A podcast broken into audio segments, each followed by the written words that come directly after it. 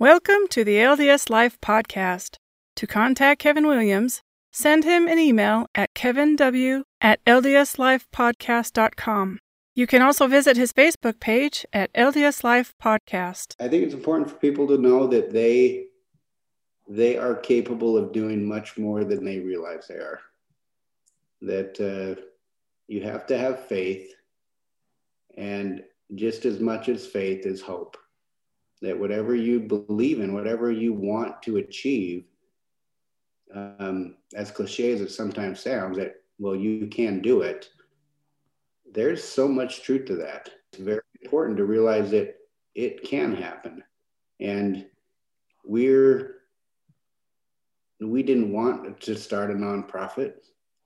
Um, and it is so much work, but we are getting, getting there and we've been able to i guess we're getting to the point that we can start hiring people on and we can start making this bigger and bigger and bigger if that's what we choose to do and if that's what the lord guides us to do. Welcome to the lds life podcast. I'm your host kevin williams. On this episode of the podcast i have nathan ogden as my guest. Nathan ogden was a previous guest in october 2016 on this particular episode we talked about a charity that him and his wife started called chair the hope it is a charity that donates wheelchairs to people in countries that may not have an easy time affording wheelchairs or have a hard time accessing them. We also talk about a bike ride that he did as a fundraiser about a month before his wheelchair was stolen. We also talk about his feelings when his wheelchair was stolen and how that inspired him to get more wheelchairs to other people. We also talked about some fun things that he did, such as swimming in Sun Valley at a lodge and also rappelling off of a 150 foot cliff. I enjoyed making this podcast, and I invite you to sit back and relax and enjoy the LDS Life podcast with Nathan Ogden Part 2. It is Tuesday, June 8th, 2021. I'm Kevin Williams. This is the LDS Life podcast. If you want to contact me, go ahead and do so. Kevin W at LDSLifepodcast.com. That's Kevin W at LDSLifepodcast.com. Also, you can like the podcast on Facebook and I'm on Twitter at Kev at LDS Life Podcast. Although I don't know why you would want to go to Twitter because I have not updated my Twitter account in, gosh, probably over a year. I don't know why. I'm just not a Twitter person. I should probably update it. Uh, Nathan Ogden is my guest. How are you, sir? I'm doing great. Glad to be on the. Yeah, it's, uh, it's been a while. You were on my podcast back on, I believe it was October 20th, October 21st, somewhere around there, 2016. If people want to go clear back Wow. And listen to the podcast. It was a good podcast. Actually, I listened to it again in preparation for this interview, and I thought it was great. Now you have uh, you've had some things happen to you since then. Let's talk about a terrible thing that I think is highly despicable. You got your wheelchair stolen, and I do want to talk a little bit about that. But then you started Chair for the Hope. Chair, uh, yeah, Chair the Hope. Yeah, Chair the okay. Hope and yeah. yeah, let's. How did you feel when your wheelchair was stolen? I'll bet you were angry. I would have been. I'd have been swearing up a storm. well, it. Uh, I don't know. I guess I don't fully look at it that way. Um, we had uh, just got back from doing a, a big bike ride that we may talk about later. Mm-hmm. And uh, we were at a Boise State football game, and my wife had carried me down to some seats as I'm a quadriplegic. And then at halftime, she was carrying me back up, piggyback up, back up to my my wheelchair. And as we came around the corner, it was gone. And yeah, somebody had taken my wheelchair. And I think at first, well, first we're like, well, where do we put me down? Because we didn't have any place to set me. We had to, someone had to, out of one of the food courts there, had to grab a chair of an employee and bring it out so we could set me down for a little bit. But uh, it was, I guess I didn't think it was stolen immediately. I just thought, well, some kid just came by and probably moved it, or maybe as an employee thought that they, you know, the wheelchairs needed to be in a different section. I don't know. And uh, yeah, within the next 20, 30 minutes, we realized it was nowhere around and we couldn't find it. And I, I remember after we got home, my wife and I were laying in bed and we were laughing about it, just thinking, wow, what does the uh, what does the Lord have in store for us now? So let me let me ask you though, because I and I know I'm ignorant. First of all, I know you're quadriplegic, but do you, if my understanding, you don't have you cannot feel anything from your chest down, correct? Uh, yes, I don't feel anything from the chest down. I can't move my triceps um, or my hands. Um, oh, you so oh you oh you can't move any of those. No, I do feel I do feel a lot of nerve pain throughout my body. Oh um, gosh. okay. But, uh, I don't like if you punch me in the leg, I'm not going to feel it. I have to ask because I've actually heard of this happening. Have you ever warmed up something in the microwave, put it on your leg, and then the plate was so hot it was burning your pants or something, and you didn't know you couldn't feel it? Yeah, I've done stuff like that all the time. I've been too close to to like fires, or we're out camping or something, and it, next day I'll have a blister the size of size of like a you know a dollar bill. Oh man, side of my leg. Okay. Yeah, because I'm sure you've heard of Art Bird. He used to be with the Baltimore Ravens. He he wrote about something like that in his book. But it's interesting because uh, did you ever get your wheelchair back or not? No, we never found it. We had a a lot of people in Boise searching all around Boise State, like every classroom, bush, I mean, the river, everywhere we could think of. I wonder where it's at. I wonder who took it, but uh, well, hopefully, whoever has it is using it for the right reasons. Let's hope so. But it was a very expensive wheelchair. So then the next day, you had twenty three thousand come in, correct? Yeah. Well, let's. I guess to clarify it, I am a quadriplegic, but it's still a manual wheelchair, so it's not an electric wheelchair. Oh, really? Yeah. No, I don't use an electric wheelchair. Why is that? Just that you, you want a good workout? You don't like them, or what? Uh, we never did from the beginning. They were they were thinking of putting me in one, and my wife and I decided no. We were like, no, that the sooner he gets an electric wheelchair, the weaker he'll probably get. You know, the weaker my lungs may get, and the I may not live as long. And so, uh, yeah, okay. And then uh, one thing you have to consider is a power outage. If there's a power outage and your electric, your battery's dead, you're toast. Yeah, so, I mean, it was yeah. 19 years ago I broke my neck. So I've been in a manual wheelchair, wheelchair since. And yeah, granted, I can't maybe go as fast. I can downhill. Um, yeah. Or I, you know, there's a lot of places I can't quite get to because of, uh, if I had an electric wheelchair, I could. Mm-hmm. But um, I don't know. I, I find I'm able to do a lot more things because people can help me easier. They can just grab my wheelchair and throw it in the truck or take the wheels off and put it somewhere. And so it's allowed me to do a lot more things that would be harder, much harder if I had an electric wheelchair. I mean, just a year and a half ago, I made it to the top of Machu Picchu in Peru. Oh, wow. You know, you don't do that in an electric wheelchair. No, you don't. So, so I'm waiting for the day where you can actually get around in the snow. Let's say a foot deep of snow. They can just put skis on your wheelchair. They can put somehow they can make it surround the whole entire wheel. So it's like a like a manual snowmobile. Do they have something out there like that? They they do have chairs out there that will I call them tank chairs mm-hmm. that have big tread on them, almost like a tank. I mean, they can go over like down trees. Oh, um, oh wow! But yeah, they go through. They can go through snow, mud, not just like little mud puddles, like full on eight inches of mud deep. They'll just fly through it like it's nothing. Uh, okay. So it's it's like an it's an electric wheelchair on steroids. It's made for the outdoors. Yeah. So my understanding is you got the twenty three thousand dollars with a GoFundMe. I guess I guess that was a what I read in that article. I guess it was just enough to cover for your next wheelchair, correct? Or it was enough anyway. I'm sure you got more. And uh, tell uh, us. No, we we we didn't raise a whole lot more than that because we didn't need it. But anything more than what the wheelchair cost um, went towards buying wheelchairs for others. And that's how you came up with this idea. By the way, just so people know, this happened on the 22nd of September 2017, what we're talking about here, when he yep. lost his wheelchair, got it stolen. But then I guess what you and Heather were brainstorming, and you said, "What does you know?" You and Heather were laughing. What does the Lord have in store? And somehow you came up with the idea of your charity. Well, no, I didn't want anything to do with running a charity.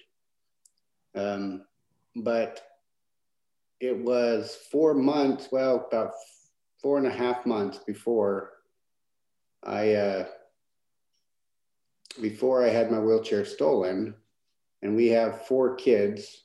Um, at that time, they were 18 down to 10, and uh, our family decided we needed to do something big to help others, and in particular, others who needed mobility. And so we decided we were going to do a bike ride and to raise money. And so we rode bikes from Mount Bachelor in Bend, Oregon, where I broke my neck at the ski resort, down to Los Angeles at Santa Monica Pier in 12 days. And uh, we're not a bike riding family. At that time, when my wife brought the idea up to our kids, um, we're an athletic family, but we're not a bike riding family. So we had six in the family. We had three bikes and two of them had flats. And we, uh, but four months later, we we took off on a adventure along the California coast through the redwoods on the beaches, um, and raised forty. I think it was around forty-two, forty-three thousand dollars. Wow! And the purpose of that was to give it to the Wheelchair Foundation, based out of California. And they've been giving out wheelchairs at that time for about 17 years. And they've given out almost a million wheelchairs in 17 years.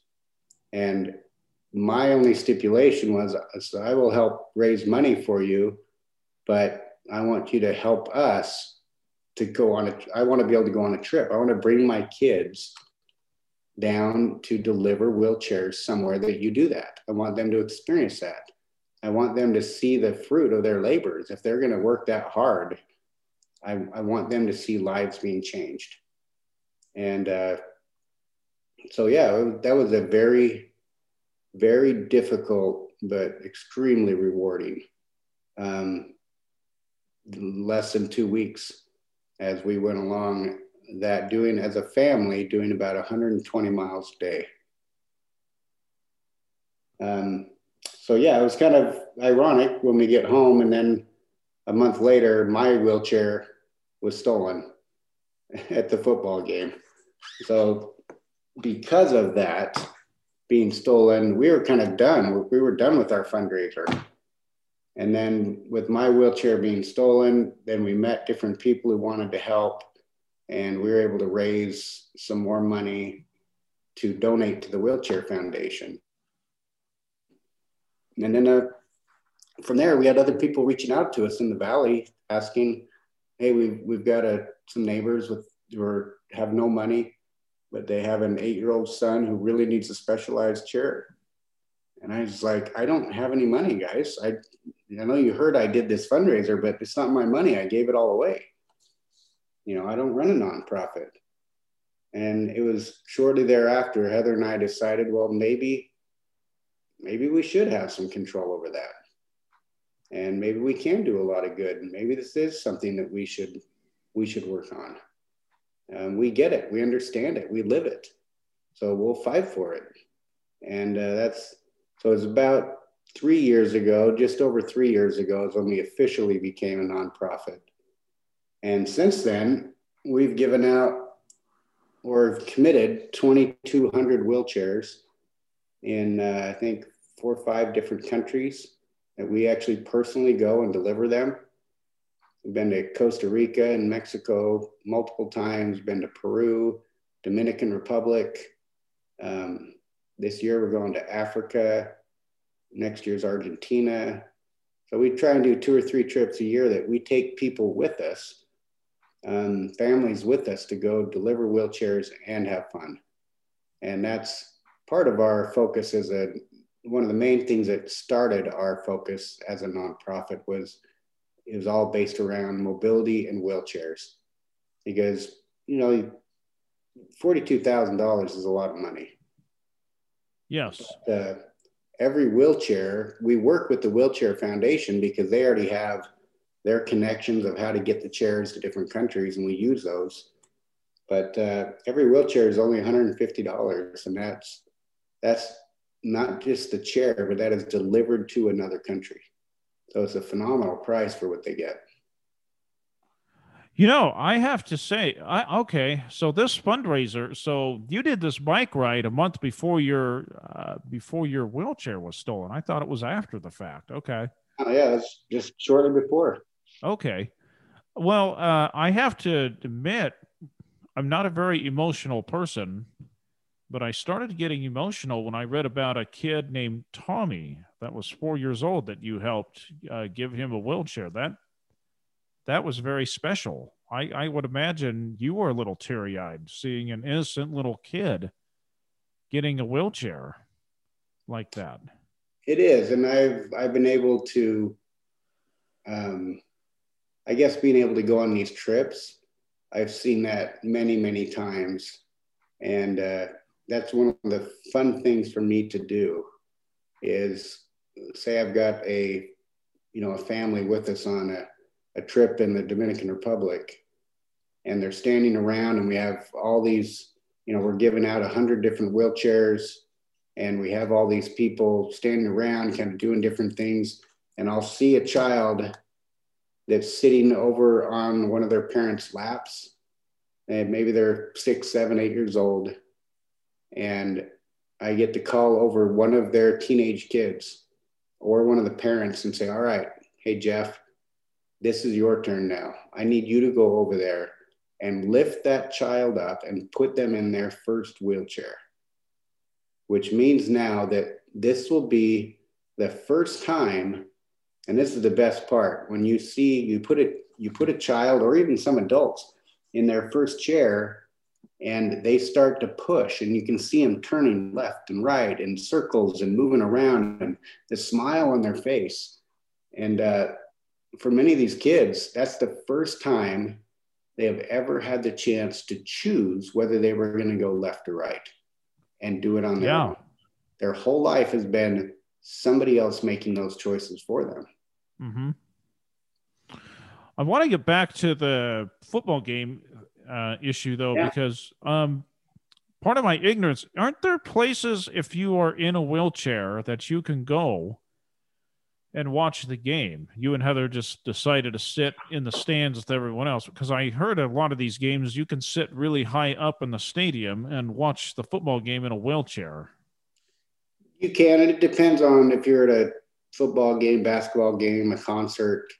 It depends on where you're at, how good the seats are. And oh. there are certain sections um, that you get put into um, but we, at that particular game, uh, we were there with some friends who had some season tickets and they had a couple extra ones. So we, oh. were, we were sitting down by them. So you were at the mercy of your friends then? Yep. And okay. So maybe that makes fault. sense. Their fault the chair got stolen. So if you go to a game again and you're in a situation like that, I would imagine you're probably going to have one of your kids or somebody guard your wheelchair. I I would imagine. Uh, uh, probably not. Oh, I don't know. I I believe in people. My the my guess is nobody stole the wheelchair. Um, my guess is it was probably, you know, some high school or college kids that maybe had a little bit to drink, or maybe hadn't been drinking, and just were like, "Hey, let's go, let's go do some Papa Willies in this for a little bit, and out in the parking lot, and we'll bring it back."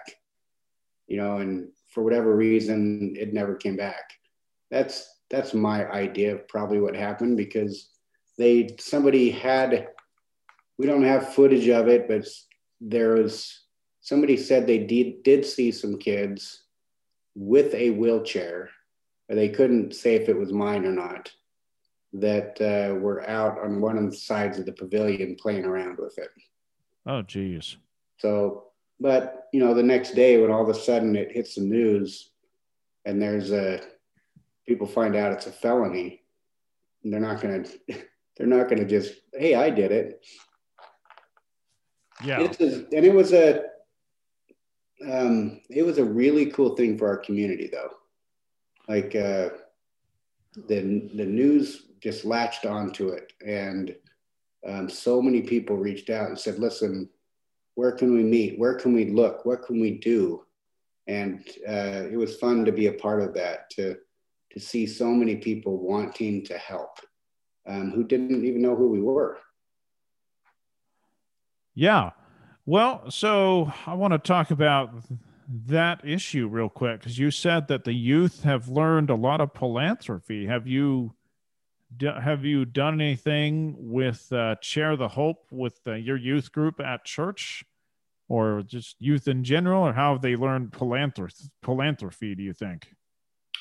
Uh, there's been diff- we haven't done it specifically with the church, um, but many of the kids who who go to our church have helped out mm-hmm. in different ways and have jumped on and they've been on committees or they've done fundraisers at school. Um, they've done little jogs. They've they've gone door to door, um, asking for funds. There was a girl this last fall. We were doing a fundraiser um, to help raise money for one of her teachers to be able to. He has MS, and we were helping him to be able to get a an accessible vehicle so that he could drive. Because oh. was getting was getting pretty bad. And so uh, this little girl was uh, six years old. On one weekend went out door to door and raised over $600 oh my gosh that's incredible. It's a little six year old walking around with pieces of paper. Oh wow. That's really neat by the way, apology uh, for those of you that are listening. I realized my microphone was down. It's uh, it's up now. Do you notice a difference, Nathan? I do. Oh, I hope mine wasn't too low before. Uh, no, I could hear you fine. Okay. Well, anyway, all right. I guess I should uh, check every time. Anyway, we'll carry on. Um. So that yeah. So, gosh, if I was down there in Boise, Idaho, I'd help you out maybe on a Saturday. That would be really cool. Yeah. Yeah, well, so, it was. It was fun. How do you raise money for your foundation? Do you do auctions? Do you do bake sales? What do you do to raise money? Uh, not bake sales, unless somebody wants to do their own little little deal.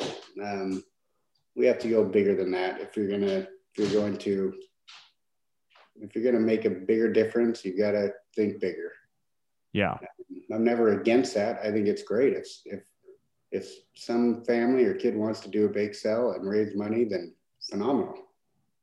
But uh, so we've done um, we've done a few galas. We did three galas, and then COVID hit, and so we backed off. Um, we've done kind of an online uh, last year for during COVID. We did a um, an online fundraiser and uh, it, it just depends. And we've, we've worked with different groups. We go to different corporations and asking them for donations. So, you know, we may get a company that donates 10,000 and maybe 30,000. Um, so we're still pretty young at this whole deal, but um, the last few years we've been able to raise between 150 and 180,000 a year through uh, just different events that we put on and just people who are donating just get on and donate. Okay. Well that's good. Um, so what's your next fundraiser? Do you have one coming up? Uh, we do. We have a lot of different things that we're working on but and i have to admit i don't necessarily like putting on fundraisers like events. Yeah. It can be a lot of work. But uh, what we are doing right now is, and this is kicking off on, I believe, I can look, I think it's the 18th of this month. Oh, okay. Is we're making a big push for um, people to become, uh, we're calling them hope dealers. And what that means is you're you're signing up for a monthly donation with Chair the Hope to become a, a member, kind of a subscription with Chair the Hope. But That's a good uh, idea. You're going to be hope dealers, and to us, our goal is to to get in two weeks' time. We're calling it the Thousand Chair Challenge. We want to get a thousand people signed up to donate twelve dollars and fifty cents a month. So what that means is, over the course of a year, you'll have donated one wheelchair. And if you Oh, want to do more than that, great. But if we can get a thousand people to just commit to $12.50 a month, which is less than you pay for Netflix. It's less than two drinks at Starbucks. It's less than two Big Macs. Yeah. I had to throw that in there. So Not that I'm a Big Mac fan, but I know people that listen that are. So go ahead. Less than two Big Macs. it's a uh, it changes somebody's life and not just one person's life. It's been figured out that for every wheelchair that is given away it affects seven people's lives in a very positive way. Their family their caregivers their the others neighbors people who are helping them to be able to live their life. It frees them up and allows them to live a, a different life. And even more than that, the best thing is it allows, we don't just want to give out wheelchairs, we want to empower people. We want to empower the people who are getting the chair so that they realize they have value and that they can go learn to work, that they can pick up a trade, that they have they have something they can do. And and we've seen that and we have little little videos. We've gone back to countries and met people who are now um, like this one guy down in uh, in Mexico in uh, Guanajuato. He is now making uh, sole inserts for shoes, which is very big in Mexico. People are always buying those, and now he makes those and sells them. And his wife sells them in a little corner store, and it helps provide for their family, where he wasn't able to do that before and that's what's really fun about this is being able to see those differences made. And so the more the more money that we're able to bring in then the more trips we can do the more wheelchairs we can give out the more more people we take on these trips. And that's the other part of it is helping other people learn how to be philanthropic and to teach them this is this is how you can give and it doesn't mean you have to give through our foundation. Just find something you're passionate in and, and give. Give it yourself. Give your money. Give it whatever it is that you have to give. Just give. Yeah. uh, so those are kind of our two focuses. And then we were able to because of covid we weren't able to we had to postpone a couple of our trips till the end of the year. Um, so we pivoted. And instead of just doing you know international travel we really focused on our communities. And that's what we went we started building ramps and sidewalks and accessible decks and kind of redoing people's yards so that their family can get out and and enjoy their their yard and their neighborhood um, like everyone else. Because if you've got a a child in a stroller that they can't get out because many of these kids with different abilities and that's what we like to call them not disabilities but different abilities. Yeah. that uh, they they want to be out with their family. They may not be able to walk or even crawl. They can't a lot of them can't talk whatever it is. But it doesn't mean that they they should be stuck inside or just sitting on a deck while their family goes out and does stuff. Like uh, we want to help provide that opportunity. So we've been able to do some neat local projects in uh, in idaho in utah in uh, we're working on one in maryland right now um, Oh, wow. one here in mississippi soon where we're helping retrofit homes so that people have better accessibility Yeah, that's really neat. Now, uh, a couple things I want to say, and then I want to ask you a couple more questions. This is a perfect example of somebody, and we'll even go as far as Heavenly Father, since this is an LDS Life podcast, of making lemonade out of lemons, isn't it? You could have been very angry, and many of us would have given you a pass. But you turned it into something good. Not that we want your wheelchair taken ever again or stolen or whatever, but you, for some reason, made lemonade out of this, didn't you? Figuratively speaking. Uh, yeah, and I I think there's a couple things to that because I I never want people to just think, well, Nathan did this because it's not me. Um, two things. One, it is I, you know, I believe in God and I believe that there's a purpose for for everything that happens. We may not know what those purposes are for a while, but two is um, you have to surround yourself with the right people. And I Amen to that. I married an amazing woman who won't let me, even if I wanted to sit in bed and watch movies all day, which other people would probably go, you know what? I don't blame him. I don't know what he can do. You know, he's a quadriplegic. Who wants yeah. to who wants to have to deal with that? And my wife's been one to always push me and um, help me believe in myself. And then that's translating into us helping our kids to to believe that way. And then they they help me. I mean, my my girls, or I guess all my kids, we only have two living in the house still. But um, at nighttime, you know, each of them take turns helping transfer me on the bed, um, you know, taking my shoes and socks off and getting anything that I need. Um, they'll help me in and out of my truck. And uh, they're also the ones, my kids have been the ones that have helped me, you know, down in Zion's National Park in Southern Utah. They're, they're like, Dad, we don't want to go on a hike without you. We want to go with you.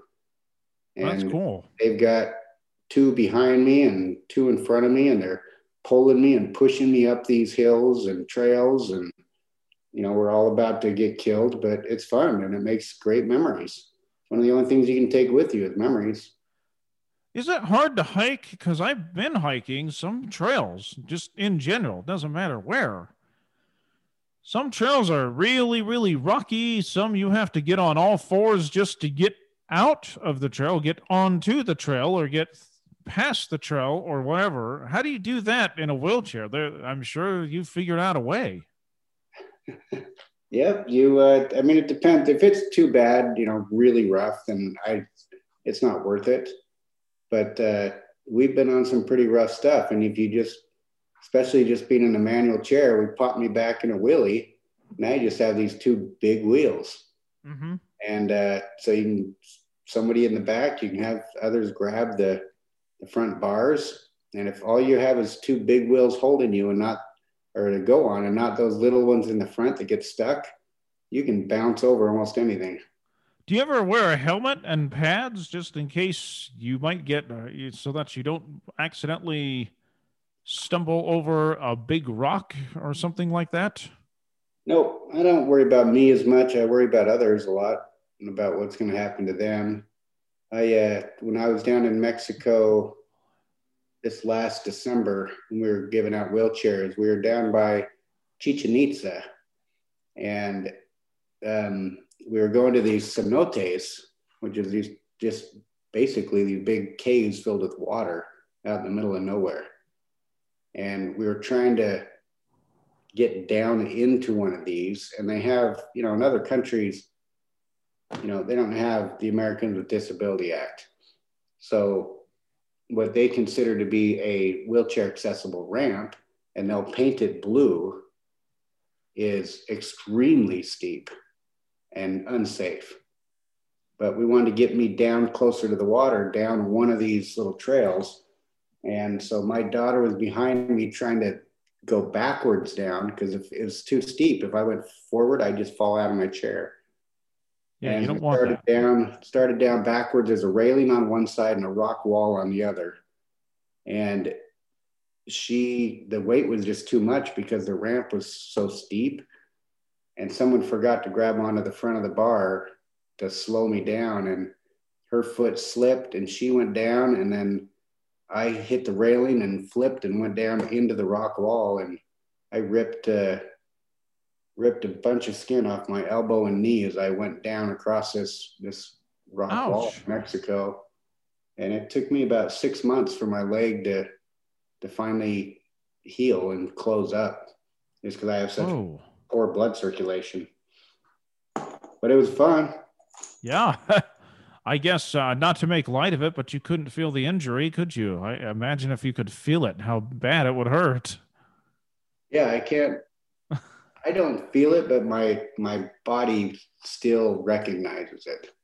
Yeah. So it's it's weird. Like you, like I may not feel. Say I'm in the shower and the water's really hot. Um, I don't feel it burning me, but my leg can start to jerk, Oh, okay. and that doesn't always happen. Like I said earlier, I mean I've burnt myself and didn't realize it till there were blisters. But some a lot of times, if something's too cold or too hot, um, my legs will start to spasm, like kind of saying, "Hey, wait a minute." Yeah, it's like a reflex. but I don't know what it is. Yeah. I guess it's kind of like uh, uh, back in 2010, I was at the Cottonwood Heights swimming pool, jumped off of a 30 foot high platform, and no matter how hard I tried to stay straight, my body was jerking all over the place. I'm sure if I did it over and over and over again, I would have figured out how to keep my body straight, just like the Olympic divers dive off of these big platforms. Uh, so it's it's probably similar to that, I would imagine, except for maybe your whole body's not jerking, but your leg or whatever is getting affected. Yeah. 30 Um, feet, pretty high. Yeah. Now I can't remember if we talked about this or not, but you went rappelling. Did we? Did we talk about that on the last podcast, or do you remem- do you remember? Uh, I don't know. We might have. I I had done it before our last podcast. Uh, I guess I read on the website you went rappelling off of a 150 foot cliff. How did you do that? Uh, well, I had to do it with somebody else because it was, uh, so we had to tie me off and hook me up. And then we had to have someone go with me because I wasn't able to push myself off the cliff well enough. So I would have been kind of dragging along it for quite a while. But it was still pretty amazing. I mean, we were, we came off the top um, had some great guys helping me.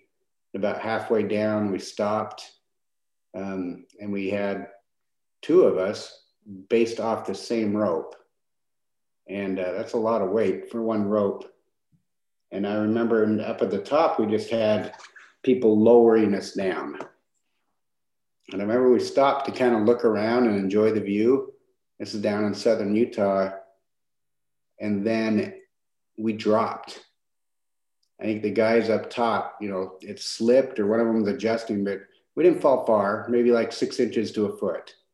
Oh, okay. But When you're at that point, you know, 75 feet, 80 feet in the air, a foot falling, free falling feels like you're going all the way. Oh, it yeah. was, it was crazy. We, we dropped, we fell a little bit. They caught us, we bounced, and then you could just hear that rope like creaking. I'm like, Are you sure this thing's strong enough for both of us? He's like, Yeah, I mean, it should be, but it's right towards the top of its abilities. I'm like, Didn't you think we should have checked that better first? But it was fun. Yeah, it was, and I, as fun as that was for me, it was more fun to watch my kids do that. Um, all of Oh, them yeah. went, off, went off that, and uh, they were. I think my youngest was like eight at the time, seven or eight, and it was neat to see them overcome their fears of something that big and majestic, and to back over the edge and drop down. So that, to me, that was the fun part was watching them. You know, I get annoyed when I have done cliff jumping in the past, although I've only done it once, but when I talk about it, or when I'm rock climbing, people will say, Oh, you have an advantage. You're blind. You can't see just how high you are. Well, I have a pretty good idea because I have climbed the rock and have a pretty good idea how high I am. And yes, I have been nervous on occasion, but like you said, it's about overcoming your fear. And, um, you know, if the worst It's things happen. uh, Oh, what's like- that? like you being blind, jumping off a 30 foot platform or cliff jumping somewhere, in my mind, that takes far more bravery than me rappelling off a 150 foot cliff.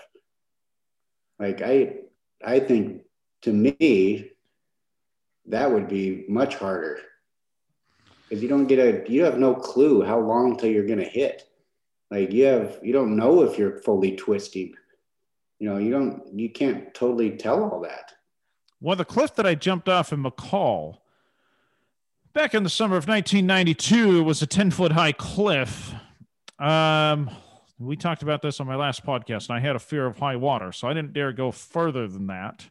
Mhm. But I did jump off a 30 foot high platform. And yeah, you're right. I didn't know when I was going to hit. I just, uh, I guess I just didn't worry about it because the water was what, 12, 13 feet deep. And I knew the pool was long enough. And well, if the worst thing happened to me, not to make light of it, but if the worst thing ever happened to me of getting injured or something, well, hopefully I would overcome it pretty quickly, was my thought. Well, that's probably how I look at a lot of things. It's the advantage benefit outweighs the risk. Um, it was pretty sketchy getting me to the top of Machu Picchu. Yeah. Uh, very sketchy. And I, I got very seriously hurt and the guys that were helping me. But uh, we made it. And uh, that was one neat experience because as I was sitting up on Machu Picchu and people are coming by, leaving, um, they people would stop and say, "Hey, can I take a picture of you?" oh, And my initial thought was, I mean, every now and then I might get that just because I've spoke at different conferences, but not at Machu Picchu. I mean, who's going to know you there? But I asked this guy, I said, well, why would you want a picture of me? And I get all these like wild alpacas walking around. And he said, I never thought I would see someone in a wheelchair when I climbed Machu Picchu yeah. and that was really that was cool that um, I had done something. I'm not the first person who's who's a quadriplegic to be to get to the top of Machu Picchu. Um, I know that, but it was a pretty neat experience nonetheless. Yeah. Now I want to ask you. Uh, I want to go back to the football game. You lost your wheelchair. Where? How did you deal with this? Because I would imagine it took you a while to get a, a wheelchair. Did you customize your second wheelchair? Um, I I usually have an extra wheelchair. I rarely use it. Oh, So okay. I was able to use a chair. It, it's not as comfortable. It doesn't fit as good. Um, but I, I typically will have something in our garage Oh, okay. okay. in case something happens to mine and I'm not just stuck. Good idea. It took us a few months to be able to get one in and get it the right way. Um, but we were able to do it. So it was a little inconvenient, uh, a little more painful because of the, the way the chair what fit me, but yeah. it was well worth it because I mean, I guess what's a few months of inconvenience to me when because of that it allowed us to to give people their first wheelchair and change their life for years and years to come. Yeah, absolutely. Now you went swimming in Sun Valley. I uh, was this at a hot springs? Uh, oh yeah, just uh, last week. Okay. the, no, it was at the the pool, just at Sun Valley Lodge. Did you just uh, wait in the pool? Because obviously, a quadriplegic, you couldn't go down to the deep end and swim, could you? Unless there's something I'm missing about how quadriplegics do that. I can actually float on my back really good, and I can kind of do the backstroke. I can't like put my arms straight up in the air, but I can move my arms back and forth. And Oh, okay. So did I you? I can float better on my back now than I could before I was paralyzed. I'll bet. So you you did, from what it sounds like, go down into the deep end, however deep that was. Oh yeah, I Oh, that's okay. where I prefer to be. So I I didn't this time, but typically I'll go up uh, and just put my wheelchair right to the edge of the pool, Okay. and then I'll lean forward and fall into the pool. Um, mostly because I know it's scaring everybody watching. But uh, Yeah. I've also noticed that even though people think, "What's this guy doing? Is he committing suicide?" No one ever jumps in to help me. Oh, oh Oh. no. for the most part, I can. I mean, usually I won't do that unless I know I've got somebody watching me Yeah. because sometimes it's it's hard for me to flip back around onto my back. Um, Oh, usually yeah. I can do it fine, but some every now and then I can't, and so I do make sure someone's there to so I don't drown. So was this a hot springs that a hot spring a pool powered by a hot springs then? Um, I don't know. It was just at the lodge. It was just their their pool. It's a big round pool um, that they have at the lodge. So I Okay. don't, I don't know how it's heated, but I know it was really warm because I don't Sounds like like it might be similar to the pool in Hagerman. I don't know if you know what I'm talking about. Could be. Yeah, I know. I know what you're talking about. Yeah, okay. Yeah, there's two pool. One's Banbury Hot Springs. I'm talking about the other one though. I think Bam- Banbury Hot Springs though is in another town near Hagerman. I can't remember the town off the top of my head. But there is one in Hagerman that's inside and it's huge. I think it is round if I'm not mistaken with a big log in it in it. I, I know what Um, you're talking about, Okay. but uh, I haven't been swimming in though. I've been swimming in some other ones down that way, but Yeah, not- there's a lot of hot springs down there, a lot of pools powered by hot springs. It's great. Oh yeah. Well, um, anything else that uh, anything else you want to cover? No, I just I I think it's important for people to know that they they are capable of doing much more than they realize they are. That uh, you have to have faith, and just as much as faith is hope. That whatever you believe in, whatever you want to achieve, um, as cliche as it sometimes sounds, that well you can do it.